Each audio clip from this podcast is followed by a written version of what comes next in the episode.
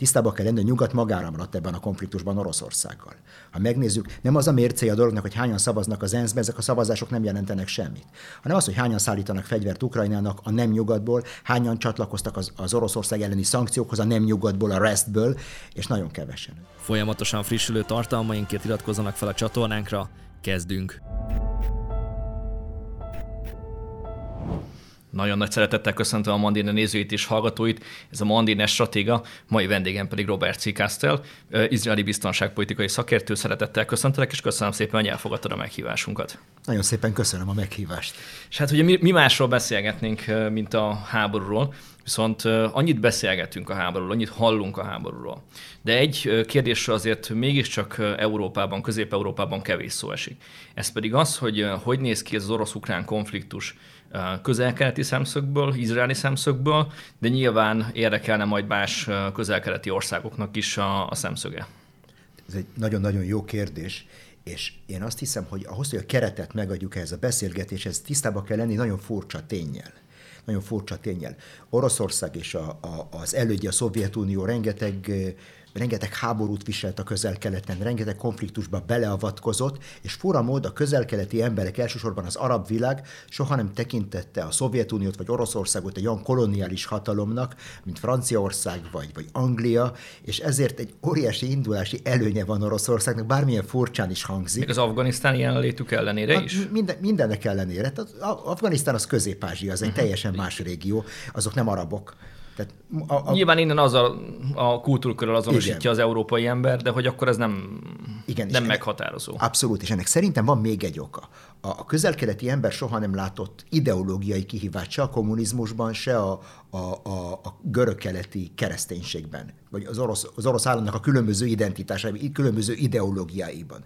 Ugyanakkor egy igen erős fenyegetést látott a nyugatnak a, a kulturális imperializmusában. De, de nem a kereszténységet érted? Nem, nem, nem egyáltalán, hanem a... a, a Amerikanizáció? A, vagy? Amit még korábban, amit a modern világnak nevezünk. Tehát Napóleon uh-huh. megjelenik a 18. század végén Egyiptomban, és a, a muszlim civilizáció abban a pillanatban érzi, hogy itt jön valami erős ellenszél, és ezt soha nem érezték, mikor az oroszok eljövetelével. Tehát ez lenne mondjuk a keret annak, hmm. hogy hogyan érzékelik az oroszokat. Tehát nyilvánvalóan egy erőszakosan terjeszkedő, nagyon asszertív hatalomnak élik meg őket, de nem féltik a, a civilizációjukat, az orosz civilizáció mondjuk úgy befolyásától. Tehát ez lenne a keret az egész. És bocsánat, attól sem félnek, hogy az oroszok megjelennek a, ezeken a területeken, közel-keleten, közel-keleti országokban, és megpróbálják az érdekköröket de is kiterjeszteni? Hát ezt, ezt ismer, ez nem egy új dolog a közel-keleten. Hát e, e, Mustafa Haikal írt egy könyvet az orosz befolyásról Egyiptomban, amit úgy, hív, úgy hívnak, hogy a, a, a Sphinx és a komisszár. Tehát a komisszárnak a jelenléte nem új a közel-keleten, se Egyiptomban, se Szíriában, se a közel-kelet egyéb részein. De én azt hiszem, hogy a közel-keleti ember elsősorban egy, egyfajta kulturális imperializmustól jobb, fél jobban, mint a fizikai imperializmustól. Ez egy olyan, olyan övezet, még egy gondolat ebben a témában, hmm. ami, ami soha nem volt, eh, soha nem, aminek soha nem volt túl sok ereje. És mindig külső hatalmak, általában az ottomán birodalom, vagy a franciák, az, az amerikaiak, a britek, az oroszok kényszerítették rájuk a, a, az akaratukat. Tehát ezt, ezt ismerik, ezt hozzászoktak.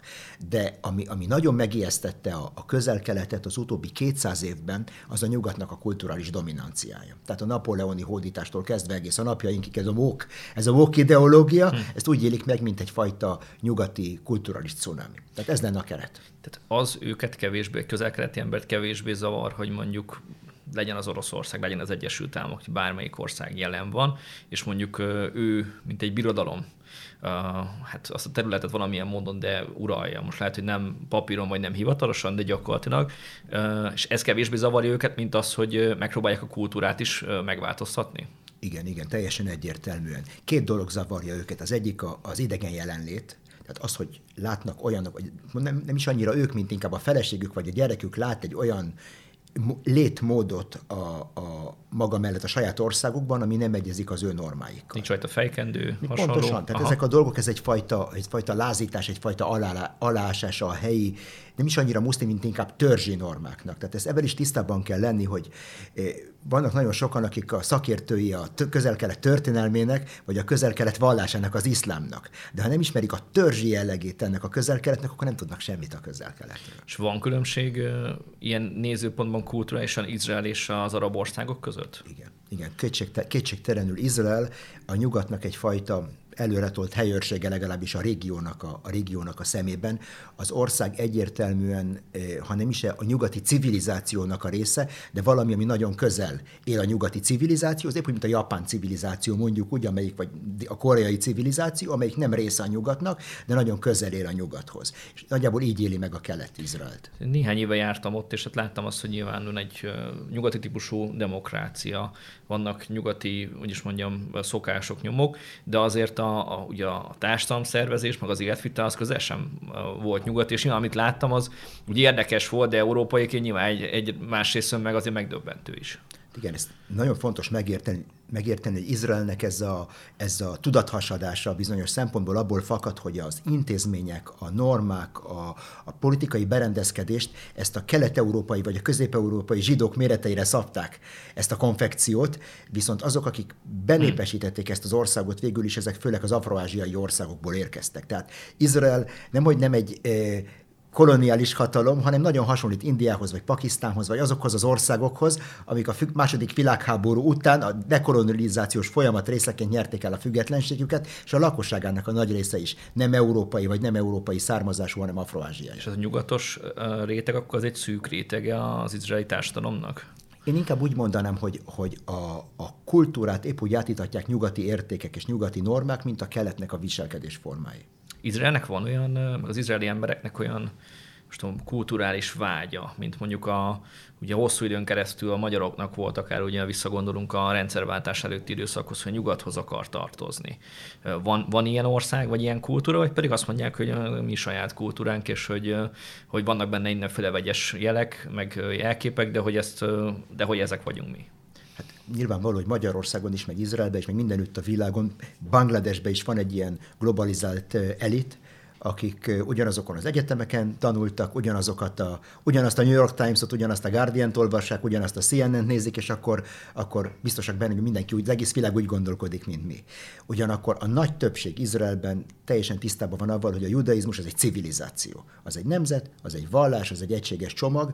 Mi nagyon, nagyon tiszteljük a nyugatnak a hagyományot, a politika, nyugatnak a politikai szabadságát, a politikai kultúráját, de, de nem akarjuk kritikátlanul egy az egyhez átvenni. Hmm. Nekünk megvan a saját civilizációnk, saját nyelvünk, saját vallásunk, saját nemzetünk, és ezen belül akarjuk a jövőnket építeni. Térjünk majd vissza az eredeti háborús kérdéshez, de még előtte egy, okay. amire szerettem volna mindenképpen kitérni, ez pedig az, hogy most egy kormányalakítási időszakban Igen. van Izrael. És hát ahogy így olvasgattam a, a híreket, alapvetően egy konzervatív, illetve vallásos összetételű kormány az, ami várható.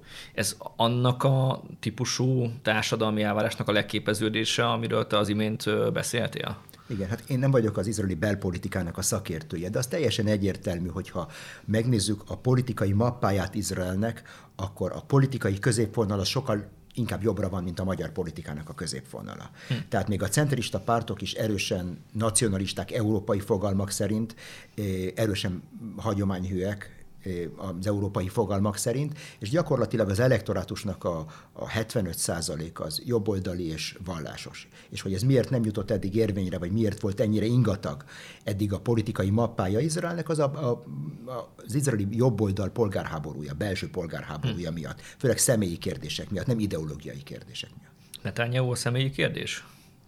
Én, én úgy gondolom, hogy ez az, az elitek harcának az avatárja mondjuk úgy. Tehát hmm. ha szociológiai szempontból nézem, akkor Izraelben vannak régi elitek, akik megszokták, hogy ők hozzászoktak ahhoz, hogy ők vezetik az országot, az ő ízlésük érvényesül, az ő világnézetük érvényesül.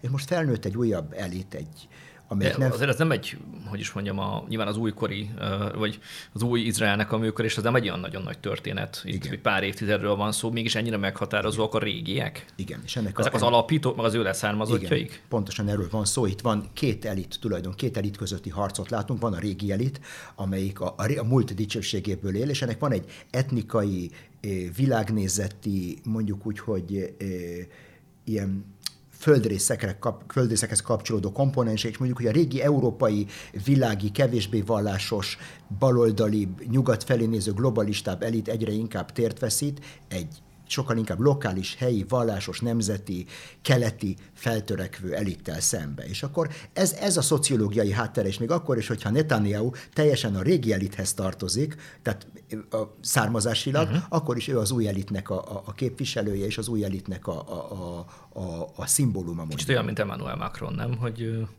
régi elitből jön, de úgy tűnik föl, mint aki az új elitnek a része. Igen. Vagy mint Trump, tulajdon. Trump tulajdonképpen teljes egészében a régi elitnek a része volt, és ez egy, ez egy régi mintázat. A régi római patricius, aki a, a plebs élé, a polgárok élére áll, a, a szenátus meg a nagy földesurak jelen, azt hiszem, hogy egy régi mintázat a történelemben. Na, nagyon érdekes. Láhusz testvérek, meg Kato egy klasszikus példa erre. Tehát ők a modern Katók, Macron, Trump, és akit említett a és ö, hogyha visszatérünk picit így a politikai kerésekre, hogy említetted azt, hogy ha jól értem, aki Izraelben, a, akik Izraelben baloldaliak, a baloldali pártok, azok mondjuk Európában, főleg Nyugat-Európában konzervatívnak számítanak, jól értem?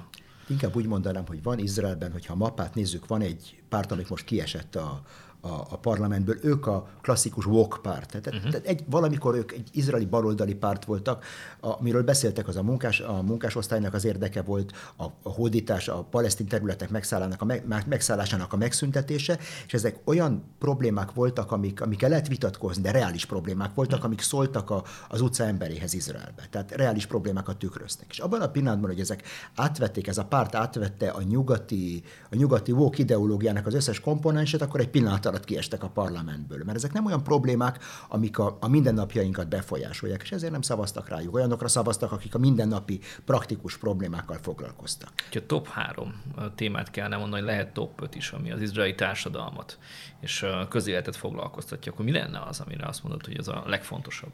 Hát én azt hiszem, hogy a, a legfontosabb kérdés az, hogy ki az utolsó szó a demokráciában. Talán ez a legalapvetőbb kérdése az izraeli politikai, meg, meg, meg nyilvános életnek, hogy ki az utolsó szó. Mi a demokrácia jelentése? Hogy a demokrácia azt jelenti-e, hogy a, a nép akarata érvényesül, vagy pedig ez egy ez egy értékcsomagot jelent, ami a valahonnan, valahonnan érkezett, ilyen teleportációval érkezett, leesett ide az asztal közepére, abban vannak különböző nyugati felvilágosult értékek, és ezeknek érvényesülnie kell, még akkor is, hogyha azért el kell gázolni a többség akaratát. Tehát ez a fő vita, hogy ki az utolsó szó a demokráciában a népé, a nép választott képviselője, vagy pedig egy, egy eliti, akik ezt az értékcsomagot kezelik, ezeknek a főpapjai mondjuk úgy. Fogadni kellett volna, én arra fogadtam, hogy valami biztonsági kérdés fogsz említeni.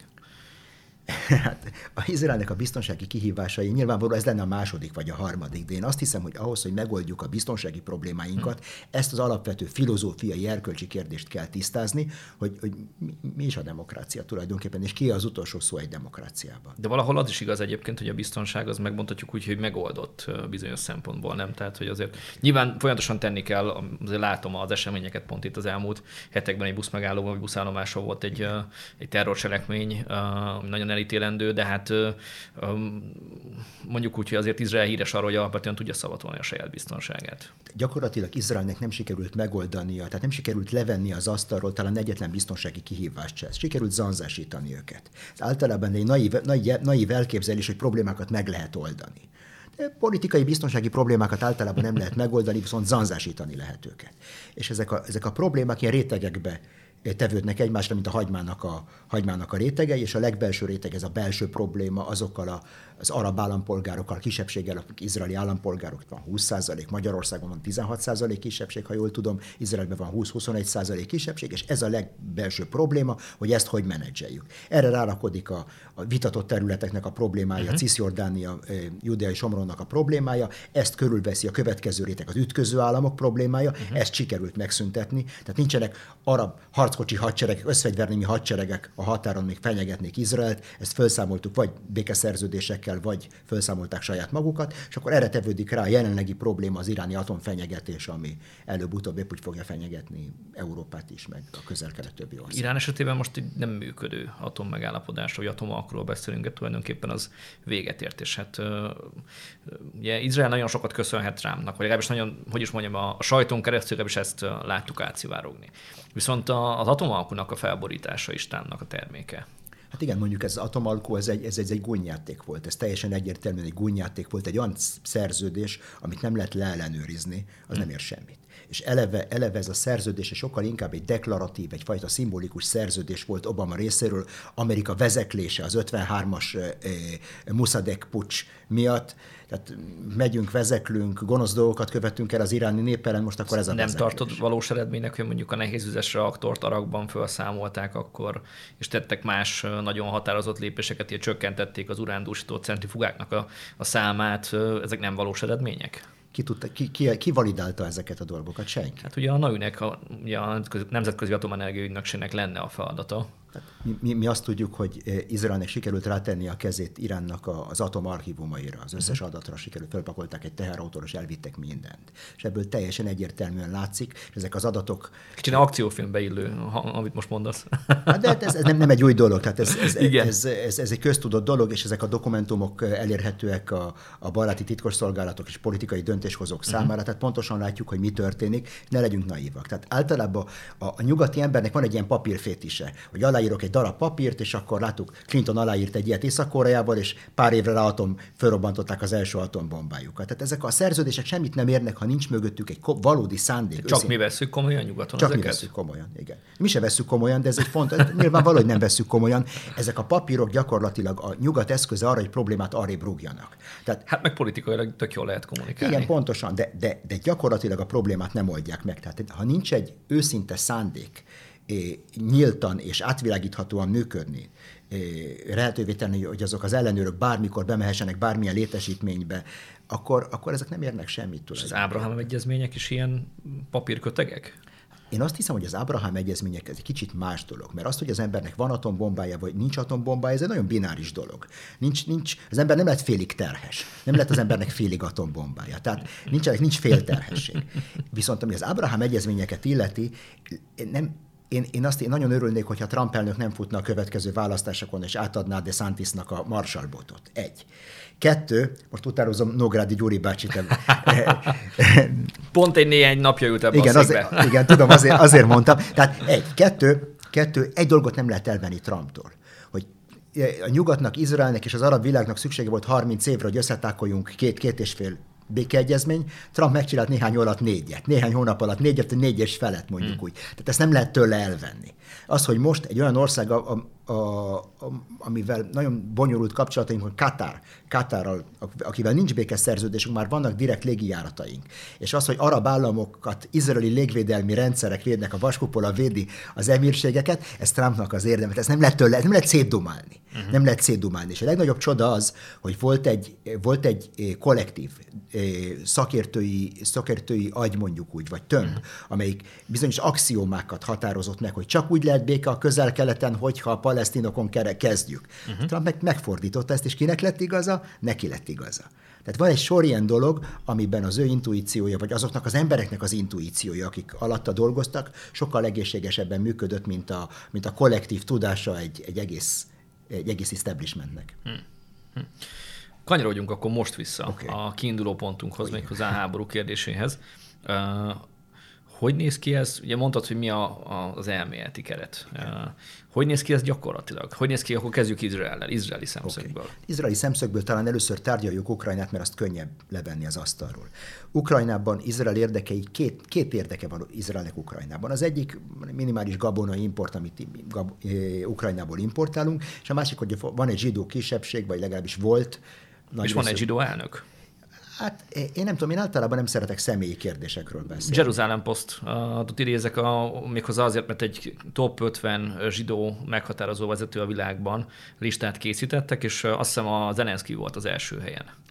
Ezek, ezek ilyen, ez egy ilyen, ilyen, ilyen divatozás. Én azt a Jerusalem tisztába kell lenni egy adott, adott dologgal. Mi a, Jeru, ki a Jerusalem, kik az olvasója a Jerusalem Postnak? Általában a liberális amerikai zsidók. Egy újság az egy termék, amit el kell adni. A Jerusalem Post ezelőtt néhány évvel egy nagyon markáns a jobboldali lap volt. Egyszerűen látták, hogy ahogy, ahogy jiddisül mondják, it's bad for the business. Oké, okay, mert az olvasóid azok nem, nem Kattintás. A, a, pontosan, nem, nem, nem ez a politikai világnézetük, és lát, nagyon ügyesen megoldották ezt a problémát. Tehát mindig szem előtt kell tartani, hogy minden sajtótermék az csak egy termék. Egy. Kettő, é, tehát van ez az érdek a, a zsidó kisebbséggel, a másik a gabona. Ennyi Ukrajna, semmi más. Ukrajna következetesen vigyázott arra, hogy mindig Izrael ellen szavazon Oroszországgal és Iránnal együtt bármilyen nemzetközi hm. fórumon. Tehát mi Ukrajnának nem tartozunk semmivel. Hm.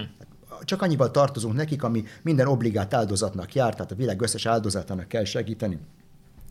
Egy tényt nem lehet levenni az asztalról, azt, hogy itt történt egy orosz agresszió, ez tény és hogy kell segíteni az ukrán lakosságnak, amelyik szenved, jön egy tél, és ezért Izrael küldött polgári segítséget, civil segítséget, uh-huh. orvosi segítséget, és ennyi, nem küldött katonai segítséget. Hát nagyon hasonló a magyar állásponthoz. Abszolút. Ami Oroszországot illeti, nagyon-nagyon bonyolult összefonódás van Oroszország és Izrael között. Az első dolog van egy történelem. Izrael 30 éven át egy ilyen kriptoháborút, egy titkos háborút vívott Oroszország ellen. 83-ban még szovjet és izraeli különleges csapatok harcoltak egymás ellen Lib- Libanonban például, és nem szeretnénk ehhez visszatérni. Általában, amikor egy atomfegyverrel felszerelt szuperhatalom ellen harcolsz, akkor az 8 napon túl gyógyul. Ennek általában nem, általában ez nem, egy, nem, nem sok jót javasol, és szeretnénk ezt elkerülni, ha egy mód van rá. A következő dolog az, hogy Szíriában van egy iráni betolakodás, és iráni bázisok jönnek létre. Ahhoz, hogy ezeket támadni tudjuk, ahhoz szükség van az oroszoknak a, a, a, egy koordinációra, az ott jelenlévő orosz csapatokkal. Legalább, hogy félrenézzenek, nem? Félrenézzenek, és hogy ne, ne keveredjünk konfliktusba. Hát nem akarunk orosz katonákat megölni, hogy ne keveredjünk konfliktusba Oroszországgal. Ez mindennél fontosabb számunkra. Hmm. Izrael Oroszországból energiát importál, vagy pedig olyan országokból, Közép-Ázsiából, vagy a Kaukázusból, ahol Oroszországnak igen nagy befolyása van.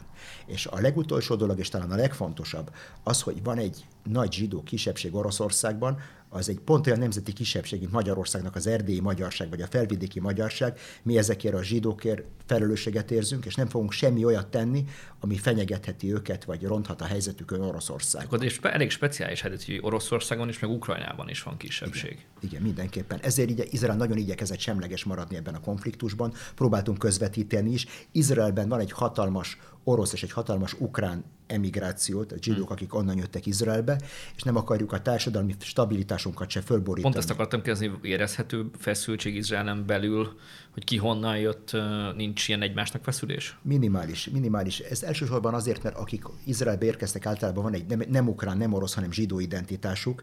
Nagyon sok család ketté van szakítva. A család egyik része Oroszországból jött, a másik Ukrajnából. Tehát az embernek az egyik keze megvágja a másik kezét, akkor melyiket sírassa jobban. Szóval egyformán fáj mindenképpen. Lehet látni ukrán zászlókat, főleg Izraelbe itt-ott, orosz zászlókat itt-ott, de, de ez nem téma. Tehát nem téma, és nagyon vigyázunk rá, hogy ez ne legyen belül téma az országon. Az érdekes, amit mondasz, hogy Izraelnek diplomáciai, meg egyéb erőfeszítése is voltak, és vannak, ha jól gondolom, a jelenlegi konfliktusnak a megoldásában, legalábbis a megoldás irányába történő előmozdítására, mert ez nem igazán szivárgott át annyira a sajtón, a nyugati sajtón. És tényleg most megint sok párhuzamot látok Magyarország meg Izrael között, hiszen ugye Magyarország esetében is ugye annyi lépés történt, a menekülteknek a megsegítése, a, egyébként ugye a kárpátaiaknak a különböző módokon történő támogatása, egyébként az ukránoknak az egészségügyi és egyéb más módokon történő támogatása, de mivel Magyarország nem támogatja és deklaráltan nem támogatja fegyverrel Ukrajnát, ezért ez nem számít, el van hallgatva. Most bármelyik másik ország, mondjuk egy nem tudom, Németországot, vagy Lengyelországot, meg ugye ott van a vezető hírek között is. A közel meg a vezető híreket, ha nézzük, akkor az jön át, hogy Törökország mennyit tesz ennek az ügynek az érdekében kétségtelen, hogy Törökországnak sokkal-sokkal nagyobb befolyása van mind a két félre, mint Izraelnek. Ez, ez, teljesen, ez teljesen egyértelmű. Nagyobb hatalom. Nem csak, hogy nagyobb hatalom, jobban be is vannak, jobban be is vannak kötve ebbe a két országba. Tehát a hm. kapcsolataik sokkal, sokkal, mondjuk Oroszországnak sokkal fontosabbak a kapcsolatai Törökországgal, tehát történelmileg a kiárat a meleg tengerek felé. Tehát van, vannak itt nagyon súlyos hm. orosz és ez a, az orosz és török kapcsolat, ez egy csodálatos kapcsolat, egy ilyen démontangó.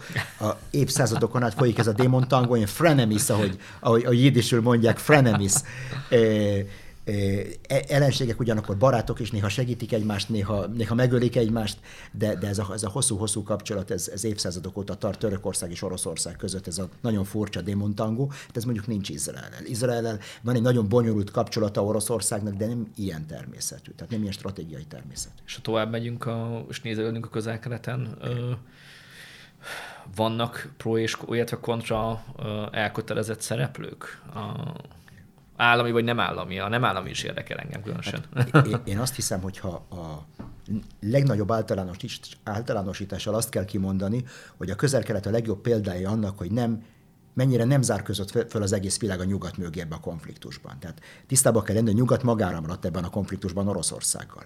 Ha megnézzük, nem az a mércéje a dolognak, hogy hányan szavaznak az ENSZ-be, ezek a szavazások nem jelentenek semmit, hanem az, hogy hányan szállítanak fegyvert Ukrajnának a nem nyugatból, hányan csatlakoztak az, az Oroszország elleni szankciókhoz a nem nyugatból, a restből, és nagyon kevesen. Az igazság az, hogy nagyon kevesen. A közel-kelet legtöbb államában vagy, vagy egy ilyen semleges, egy ilyen semleges közöny mondjuk úgy a, a, a domináló, vagy pedig aktívan támogatják Oroszországot. Ez a közöny, ez uh, annak köszönhető, hogy uh, úgy vannak vele, hogy nekünk is megvannak a problémáink, itt is uh, azért vannak fegyveres konfliktusok, és hogy akkor most mi miért sajnáljunk bárki mást, hogyha mi is ebbe vagyunk benne? Inkább arról van szó, hogy a, a nyugat, az arab világ vagy a közel-kelet nem orosz barát, hanem nyugat ellenes. Tehát az átlag közel-keleti ember szívből gyűlöli az Egyesült Államokat, de ugyanakkor az az álma, hogy nyisson az Egyesült Államokba egy falafelárust. Tehát ez nagyjából ez úgy leírja a közhangulatot, hogy éreznek a nyugattal szembe. A közel-kelet embere lehetnek azok törökök, arabok, a zsidókra az kevésbé jellemző, de törökök, arabok, perzsák nagyon-nagyon élvezik, hogy végre valaki betart a nyugatnak. És mi a helyzet mondjuk a Hamasszal, meg a Hezbollával? Hát ők egyértelműen orosz pártiak. Tehát egyértelműen abban a pillanatban, hogy Irán orosz párt és Szíria, iráni el, Szíria orosz irányú De ez is Amerikáról szól, nem? is is. Tehát Meg orosz... Nyilván az esetükben Izraelről is, igen, hogy igen, Izrael igen. Amerikával jobban van, tehát aki Amerikával szemben áll, akkor a ellenségem, ellensége a barátom. Kétségtelen, és a, a, a, a, visszatérek arra, amivel kezdtük a beszélgetésünket, hogy a, a, a fundamentalista iszlám szempontjából az oroszok nem jelentenek ideológiai kihívást. Tehát, ha kell, akkor harcolunk ellenük, de, de ideológiailag, ne, ide, ideológiailag nem jelent kihívást. Mert nem terjeszkedik. Mert nem terjeszkedik, nincs ez az erőszakos terjeszkedés, nincs ekkora vonzereje ideológiailag a, a fiatalság körében, nem akarja megváltoztatni a nemek közötti kapcsolatot, épp úgy, mint a nyugati civilizáció, és most nem a mostani woke ideológiáról beszélek, én beszélek még a, a 19. század elejéről a nyugati felvilágosodás eszméről, tehát nekik nem a woke... De nők vezethetnek, Pontosan, szavazhatnak. Pont, pont erről van szó, pont erről Aha. van szó, pont erről van szó. A kisebbségeknek, keresztényeknek a szerep a társadalomban, a zsidóknak a szerep a társadalomban, a muszlim világ ezt nem így látja ezt a dolgot. És ezért a, a, ezért a nyugat ellen irányultak ezek a terrortámadások is, 30-40 évre visszamenőleg. Tehát általában nem Oroszország ellen irányultak. Ezzel provokatív lesz a kérdés, de azt is mondod, hogy azért vannak a terrortámadások, és azért vannak ezek az agresszív válaszok, mert úgy érzékeli a, a arab civilizáció, hogy megtámadták őket? Hát ezt a kérdést Bernard Lewis megválaszolta ezelőtt 30 évvel. Van egy nagyon híres munkája, úgy hívják, hogy a, a, a, a, a, a muszlim dűnek a, a gyökerei. És a gyökere pont ez, hogy látnak egy ideológiai kihívást, az ő politikai filozófiájukban a, a, a világ nem így kéne kinézzen, nem a nyugat kéne dominálja a világot. Hanem ők. Hanem ők és Igen, ideológiai... a nyugat meg úgy gondolja, hogy neki kell dominálni. Igen, és ideológiai... Kína meg úgy, hogy neki. ez, ez teljesen egyértelmű, ugyanakkor se Kína... Csak kínaiak nem robbangatnak. Se Kína, se Oroszország nem, nem próbálta átalakítani a kultúrájukat, a civilizációjukat, a vallásukat. Uh-huh. Tehát e, ezt, ők ezt érzik tulajdonképpen. Tehát van a híres könyve Said Kutubnak, mikor elment az Egyesült Államokba, ő a, a muszlim testvérek megalapítója. Elment egy vallásos rendezményre, hogy nők táncoltak férfiakkal. Valamilyen amerikai vallásos alapítvány, de legkonzervatívabb, legszerényebb mondjuk úgy, tehát nem valami, nem egy, nem egy striptease bárba ment el, és teljesen meg volt döbben attól, amit látott, és azt mondta, hogy hát lehetetlen, hogy ezt beengedjük Egyiptomba, és mikor visszatért Egyiptomba, akkor megalapította a muszlim testvériséget, hogy ezt a erkölcsi fertőt, ami számunkra egy, a legbanálisabb dolog, hogy ezt az erkölcsi fertőt ne engedje be a társadalomba. De amiről beszélünk, az egy vallási szélsőség, és azért merem remélni, hogy ez egy kisebbség azért ezekben az országokban is. Mi, mi van a... Nem? Hát én, én, én nagyon érdekes dolog. A, a, a, az arab világ egy törzsi világ, ebben tisztában kell lenni. És az egyetlen dolog, ami ebből a, ebből a homokkőből, meg a kavicsokból, meg a sóderből homokkövet tud csinálni, az egy diktatúrának a, az ereje. A, ez, ami, ez ami nem egy kristály. Egy nemzet az egy kristály, aminek van egy saját stabilitása évszázadokon át. A homokkő a szétporlik. Ezt a, a, az arab államoknak a homokkövét csak egy diktatúra tudja összetartani. Mikor Állammá. Állammá. Nyugati Fogalm, elvárások ért, szerint igen. és fogalmak szerinti állam. Most beszélek Szíriáról, Irakról, Libiáról, és mikor ez a diktatúra meggyengül, ez szétesik. És mi az egyetlen alternatív hatalmi góc ezekben az államokban? A mecset. Tehát az az egyetlen fókuszpont, ami körül a, az erővonalak, a, a, a mágnes, ami körül a, a vasreszelék úgy, úgy össze, össze, összevonódhat egy pontra, az a mecset, az a vallás. Ez az egyetlen... De hogyha nem lenne az úgynevezett vesztfáliai rendszer, vagy elvárások, államok, államiság, stb., akkor nem is akarnának megfelelni ezek a hát nem országok, mondjuk, hogy a törzsek ezeknek az elvárásoknak, és akkor ők vidáman lennének úgy, hogy nincs, mit tudom én, Szaudarábia, nincs egyik másik ország, nincs Irán, hanem csak ők így el vannak egymás között. Abszolút nem is felelnek meg ennek. Hát a közel-keleten kétfajta ország van. Vannak törzsi államok, Szaudarábia, ezek az emírségek, az öbölmenti államok, ahol valamilyen szinten az állampolgárt a, a politikai vezetőhöz családi szálak kötik. Tehát ha bármilyen távoli de törzsi szálak kötik hozzá, épp úgy, mint a honfoglaló magyaroknál. Hm. Tehát talán ez lenne a, a, a párhuzam, hogy valamilyen szinten a király a rokonom, átételeken keresztül, és akkor neki van egy kötelezettsége is, törzsi kötelezettsége, mint egy törzsfőnöknek a kötelezettsége a távoli rokonával szemben, az nem egy idegen számára. A modern hmm. nemzet fogalma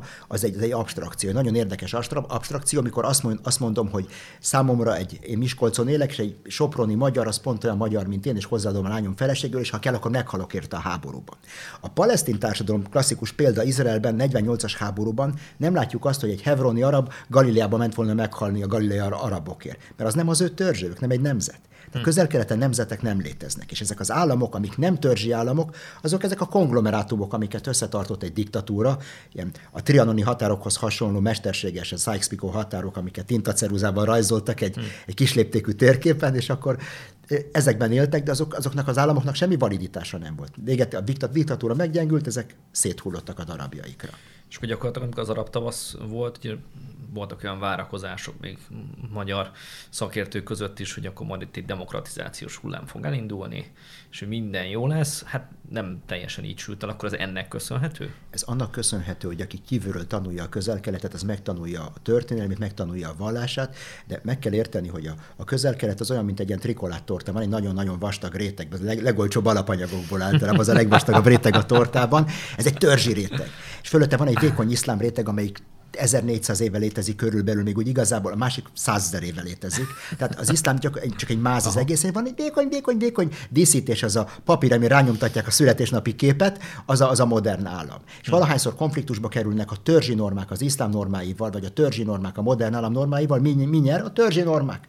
A törzsi normák elgázolják még az iszlám normáit is a társadalom belül, mert a törzsi hagyományok sokkal-sokkal erősebb, a törzsi lojalitás sokkal-sokkal erősebb. Tehát ezért van az, hogy gyakorlatilag az iszlám ummának, a, a nem, az iszlám nemzetnek a gondolat, ez egy, ez egy, egy, egy elméleti konstruktum maradt. Az arab világ nem egy nemzetként működik, hanem törzseként működik még mindig. És akkor ez nem is létrehozható, ez az egység?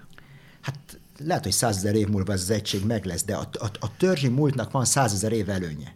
És miért van százezer év előnye? Mert a sivatagban van egy, egy kút, vagy egy vizes gödör, amiben, és akkor ahány embert az a vizes gödör, vagy az a kút el tud tartani, az egy törzs az egy törzs, és ezért alakultak ki. Tehát van itt a föld, most egy geopolitikai konferencián vagyunk, van a földrajznak, földrajznak volt egy zsarnoksága százezer éven át, vagy egy millió éven át, ami azt mondta, hogy nem, nem lehet nagyobb egy emberi társadalom, mint amit az a kult el tud tartani a sivatagba. És ez volt a meghatározó tényező százezer éven át, vagy egy millió éven át, és akkor, akkor ez, erre szocializálódtunk. És minden más, ez egy vadonat, ezek mind újítások. És amikor azt emlegetik itt, hogy síták, szunniták, valbiták, stb., akkor ezek is olyan nagy kategóriák, amik azért nem feltétlenül úgy működnek a gyakorlatban, mint hogy mi kívülről gondoljuk, hogy működnek? A közel-keleten az alaptörvény az, hogy én és a testvérem az unokatestvér ellen, én és az unokatestvér a szomszéd ellen, én és a szomszéd a szomszéd falubeli ellen. Ez azt jelenti, hogy egy, szun, egy, egy sitával szembe a szunita az mindenképpen kiáll a másik szunita mellé, uh-huh. de mhm. a szunita Világos. esernyő alatt ott millió konfliktus lehet. Tehát egy városon belül lehet négy törzs, akik állandóan, egy Hebron klasszikus példa, állandóan surlódnak egymással. Tehát négy szunita törzs, ugyanaz a vallás, ugyanaz a hagyomány, minden, tehát másik törzs. De Izrael nem mindenki összefog a zsidó, Vagy társa, nem a zsidó társadalmon belül. Tehát Izrael államának az arab lakossága még mindig félúton van, tehát még mindig félúton van egy ilyen félig törzsi, félig ilyen ritus közösségi társadalomot is mondjuk a keresztények között, rengeteg ritus közösség van, tehát ez is meghatározza, a ritus közösség alatt vannak ezek a klánok.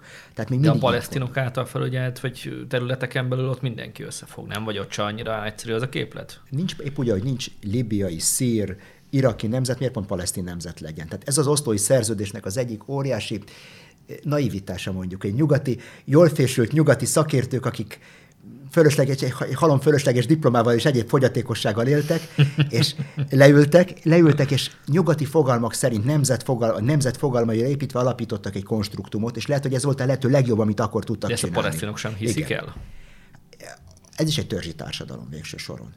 Tehát Hebronon belül vannak a Jabarék, van, van millió, millió... Csak hogy ők nagyon sokszor ezzel kommunikálnak nemzetközi szinten, diplomáciai szinten, hogy nekik kell egy, egy ország, ők egy külön nemzet, ők én azt hiszem, hogy minden népnek joga van az önrendelkezéshez, és azt hiszem, hogy a, a palesztinai araboknak is épp úgy joga van az önrendelkezéshez. Én nem vagyok benne biztos, hogy mikor Tunéziából hoztuk ezeket a, az idegen légiósokat, nevezzük ugye, akik nem a helyi, nem a, nem, nem a helyi, a főszintjéről nőttek föl, és nem helyi törzsi vezetőkből lettek a, az autonómia vezetői, hanem a nyakukba raktunk egy ilyen külső, kívülről importált, vagy valaki egyszer, egy, egy, egy, egy arab úriember egyszer mondta nekem, hogy ti, ti kiszervezitek nekünk az összes piszkos munkát, a padlócsempészést, a köműves munkát, és akkor az elnyomást is kiszerveztétek nekünk tulajdonképpen. Nagyon, nagyon, durva kritika. És ezt megkérdeztem, hogy mire gondolsz? Azt mondta, hogy arra gondolok, hogy az én számomra az egyetlen legitim törzsi, egyetlen legitim uralkodó az a saját törzsi vezető, az a sejk, amelyik a klánnak, a, a családnak a feje. Ő számomra a legitim uralkodó. Azt, hogy hoztok valakit Tunéziából, aki, aki életében nem élt itt, tehát Arafat soha nem élt Palesztinába, tisztában kell lenni velő. Egyiptomban született, kairói születésű, Szaudarábiába járt egyetemre, az életében nem élt. Egyetlen alkalom, amikor Palesztinában volt, akkor, mint a muszlim testvériség önkéntese harcolt a, a déli fronton a zsidók ellen. Tehát soha az életében nem élt, Arafat élt soha Palesztinába. Tehát hoztatok valakit egy ilyen idegen légióst kívül, hogy uralkodjon rajtunk, ki a kormányzó, ki a, ki a Nabluszi kormányzó. Ő itt született, nem itt született, Tunéziába született, és ide hoztátok, hogy elnyomjon minket helyettetek. Hmm. Tehát van ebben egy nagyon-nagyon durva kritika, a, a, a nyugat jó emberkedésével. És az Izrael, Izrael most a nyugatnak a része a, a, ebből a szempontból a mi jó emberkedésünk. És ezt a jó emberkedést látod Ukrajnában is megvalósulni?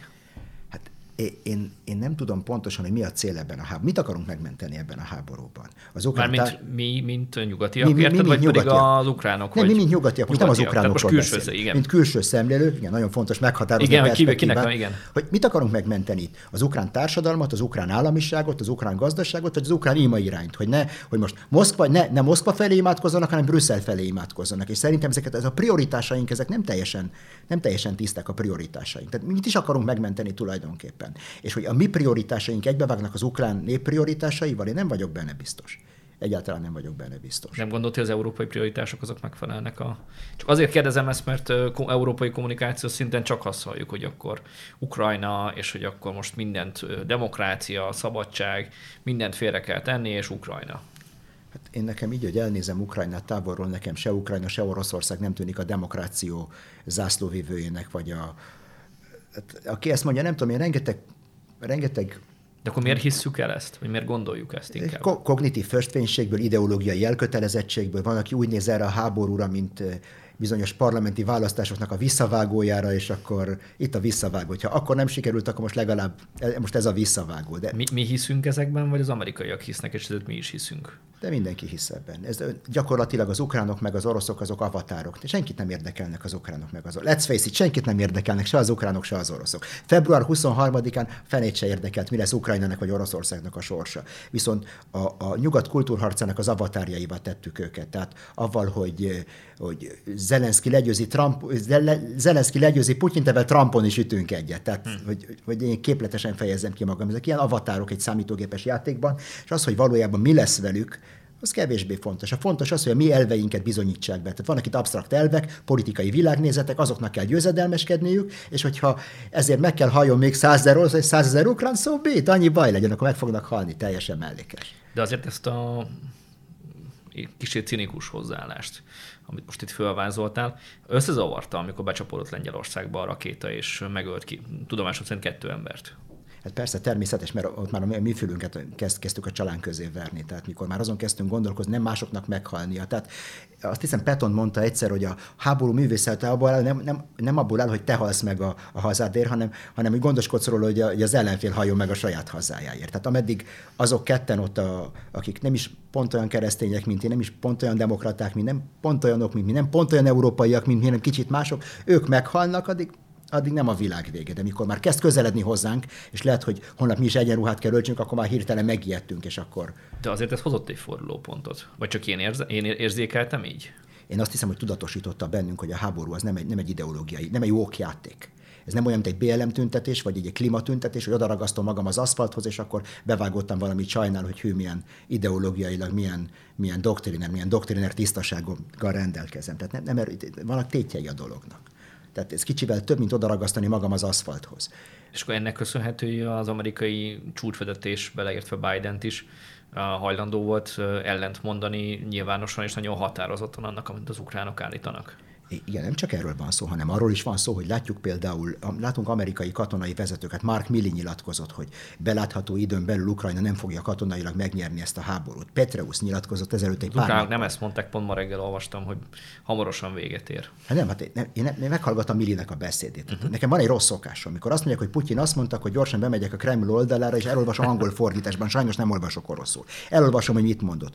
Mikor valaki mondta, földobta a Facebookon, hogy Milli mondott valami érdekeset Mark Militából, tábornok, elmentem, meghallgattam, amit mondott. És azt mondta, hogy Oroszország nem fogja megnyerni katonailag, katonailag ezt a háborút. Ugyanakkor azt is mondta, hogy Ukrajna belátható időn belül katonailag nem fogja megnyerni ezt a háborút, és mindenki rákeresett a, a, a, a CNN-en, hogy mit mondott, vagy a YouTube-on, hogy mit mondott Mark Milley tábornok. Na most, ha Oroszország nem nyeri meg, és Ukrajna nem nyeri meg, akkor... Egy kompromisszum, valamilyen kompromisszumos békét kell kötni. Ez volt, ez erre célzott a tábornok. És ez reális, szerinted? Előbb-utóbb ez lesz a végeredmény. Petreus is ezt Előbb vagy utóbb? Hát ez már a hadviselő feleken múlik, meg főleg az Egyesült Államokon múlik. Tehát az Egyesült Államok képes olyan nyomást gyakorolni itt mind a két félre, hogy a tárgyalóasztalhoz vezesse őket. De azért nem látszik még, mondjuk úgy, hogy csak információ morzsák látszódnak.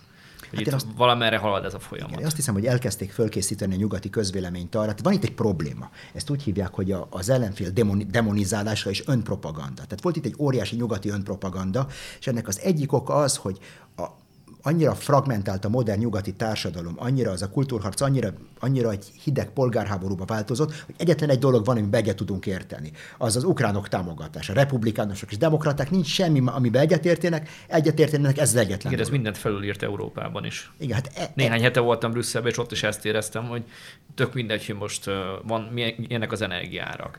Van érkezik elegendő kőolaj, érkezik elegendő földgáz, tudunk-e tankolni, mennyibe kerül a boltba a, mit tudom én, a kenyér vagy Igen. ilyesmi, Ukrajna.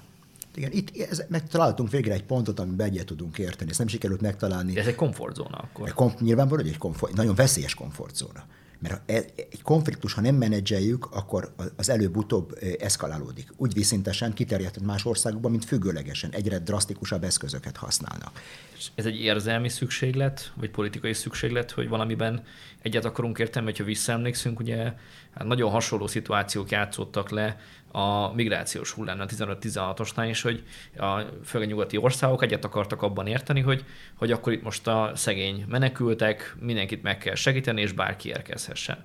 Aztán volt egy ország, mi voltunk, akik azt mondtuk, hogy hát ez a képlet nem ennyire egyszerű. Most megint van egy ilyen szituáció, és most megint mi vagyunk azok, akik azt mondjuk, hogy hát ez nem ennyire egyszerű elsősorban ez egy morális szükséglet. Ez az egyik dolog. Politikailag én azt hiszem, hogy Kína megteremtett minket a saját képmására. Tehát egyre kevésbé toleráljuk a, a, a vélemények szabad, szabad áramlását, a szabad véleménycserét, egyre kevésbé toleráljuk ezt. De akkor az, bocsánat, nem egy valós morális szükséglet. Én Inkább morális hivatkozási alap, vagy... Egy politikai szükséglet, aminek ez a, ez a, ez a morális fügefalevél mondjuk, hogy egy morális Aha, fügefalevél, ami, ami, ami, ami mögé, ami, ami, amivel amivel el tudjuk nyomni a, a diszonáns hangokat. A nyugati társadalmak, a nyugati demokrácia már régóta csak vészhelyzet üzemmódba tud dolgozni. Tehát már nincs egy normális üzemmódunk. Ha nincs valamilyen pánik, akkor ez már nem működik.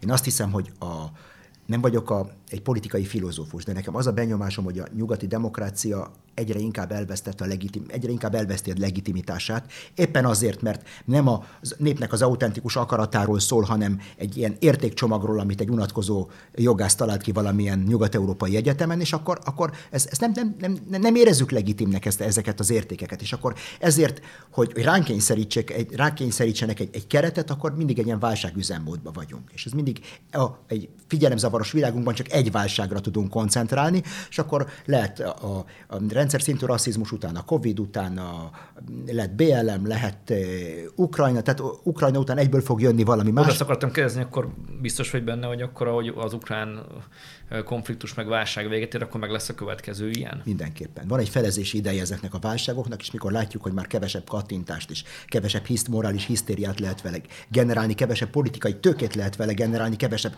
költségvetést, kevesebb dollárt lehet vele nyomtatni, akkor, akkor átnyergelünk a következő válságra, ezt gyorsan lezárjuk. Épp hogy a Covid válság véget ért, nem ért véget. A klímaváltozás véget ér, nem ért véget. Migrációs válság se ért véget. Semmi nem ért véget, ezek épp úgy, mint Izrael esetében ezek a rétegek rakodnak egymásra, viszont abban a pillanatban, amikor elveszítjük az érdeklő, a közönség elveszíti az érdeklődését, már nem tudja azt a felháborodást fölkorbácsolni, akkor átnyergelünk a következőt. Ezzel azt is mondod, hogy túl ezeket a válságokat? Igen, mindenképpen. Ez a háború, ez, ha, egy tiz, ha Metternichet föltámasztanánk egy szeánsz keretében, leültetnénk ide, akkor azt mondta volna, hogy mi a probléma.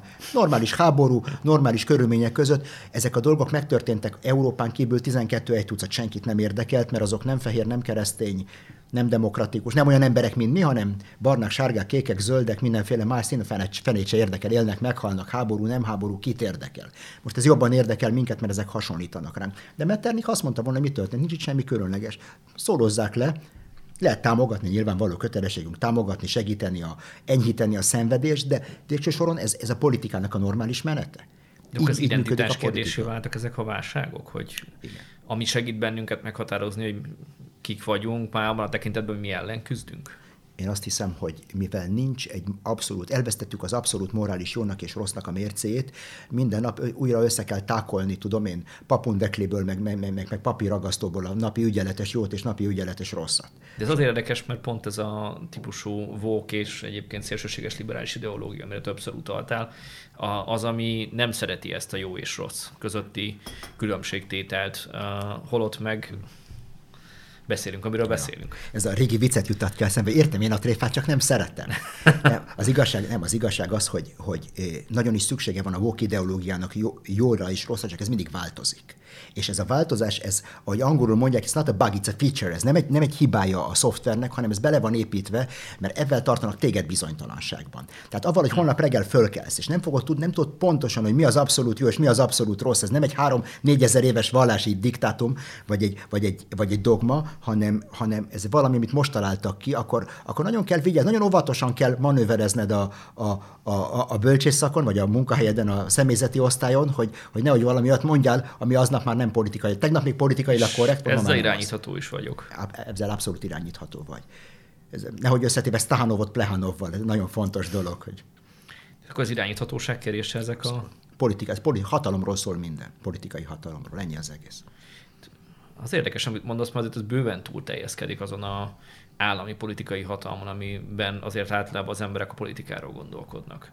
Ez inkább egy már ilyen globális típusú, vagy legalábbis európai szintű gondolkodás. Igen, de a politika az, az nem csak a, a politika gyakorlásáról szól, a kultúra is beleszolgál, hogy Andrew Brabant mondta, hogy a, a, a, kultúra az upstream, a folyon fölfelé van a politikától is, aki dominálja a politikát, meg a szellemi életet, az dominálja, azok a dominálja a politikát is. Tehát ez, ez mindent, ez egy, ez egy teljes gestált, egy teljes ilyen csomag, épp úgy, mint Kínában van, vagy a Szovjetunióban. A Szovjetunióban sem volt külön politika és külön, külön kultúra és külön irodalom és külön tudomány. Az egész egésztáltott képezet, és épp ez az ördögi ebben, épp, épp ezért teremtett, épp ezért mondom azt, hogy Kína megteremtett minket a saját képmására, hogy már nálunk se léteznek ezek a dolgok. Már nálunk se létezik egy politika, mint, mint, mint az egyik aspektusa a, a, az életnek. Minden, minden össze van szövődve, és a kultúra Magyarország a klasszikus példája. Tehát van 50 a sajtótermékeknek, ahol idéznek engem, és van 50 ahol nem vesznek rólam tudomást kritizálnak mondjuk. Tehát, tehát nagyon érdekes, hogy miért. Pedig én kívül, teljesen kívülálló vagyok. Tehát klasszikus példa erre.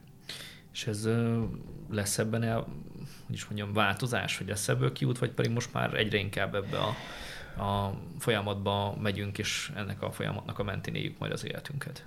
Én azt hiszem, hogy lesz egy vallásos reneszánsz a 24. században,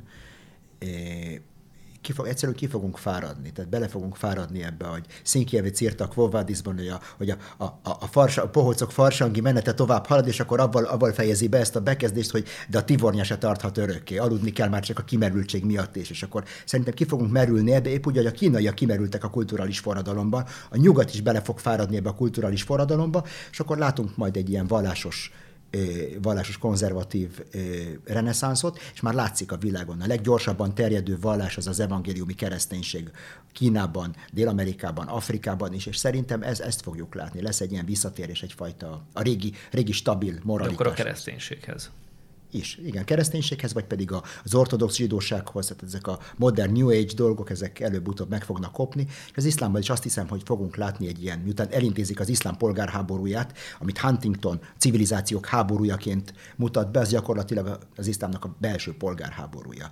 És szerintem ott is előbb-utóbb ebbe is bele fognak fáradni, és ott is lesz egy ilyen konvergencia, egy ilyen letisztultabb, középutasabb, konzervatív iszlám felé. Érdekes jövőkép, meglátjuk Robert Cikasztel. Nagyon szépen köszönöm a beszélgetést. Köszönöm. Köszönjük szépen, hogy követtek bennünket, folytatni fogjuk. Ha tetszett a videónk, iratkozzanak fel a csatornánkra és kövessék a Mandinert minden lehetséges fórumon.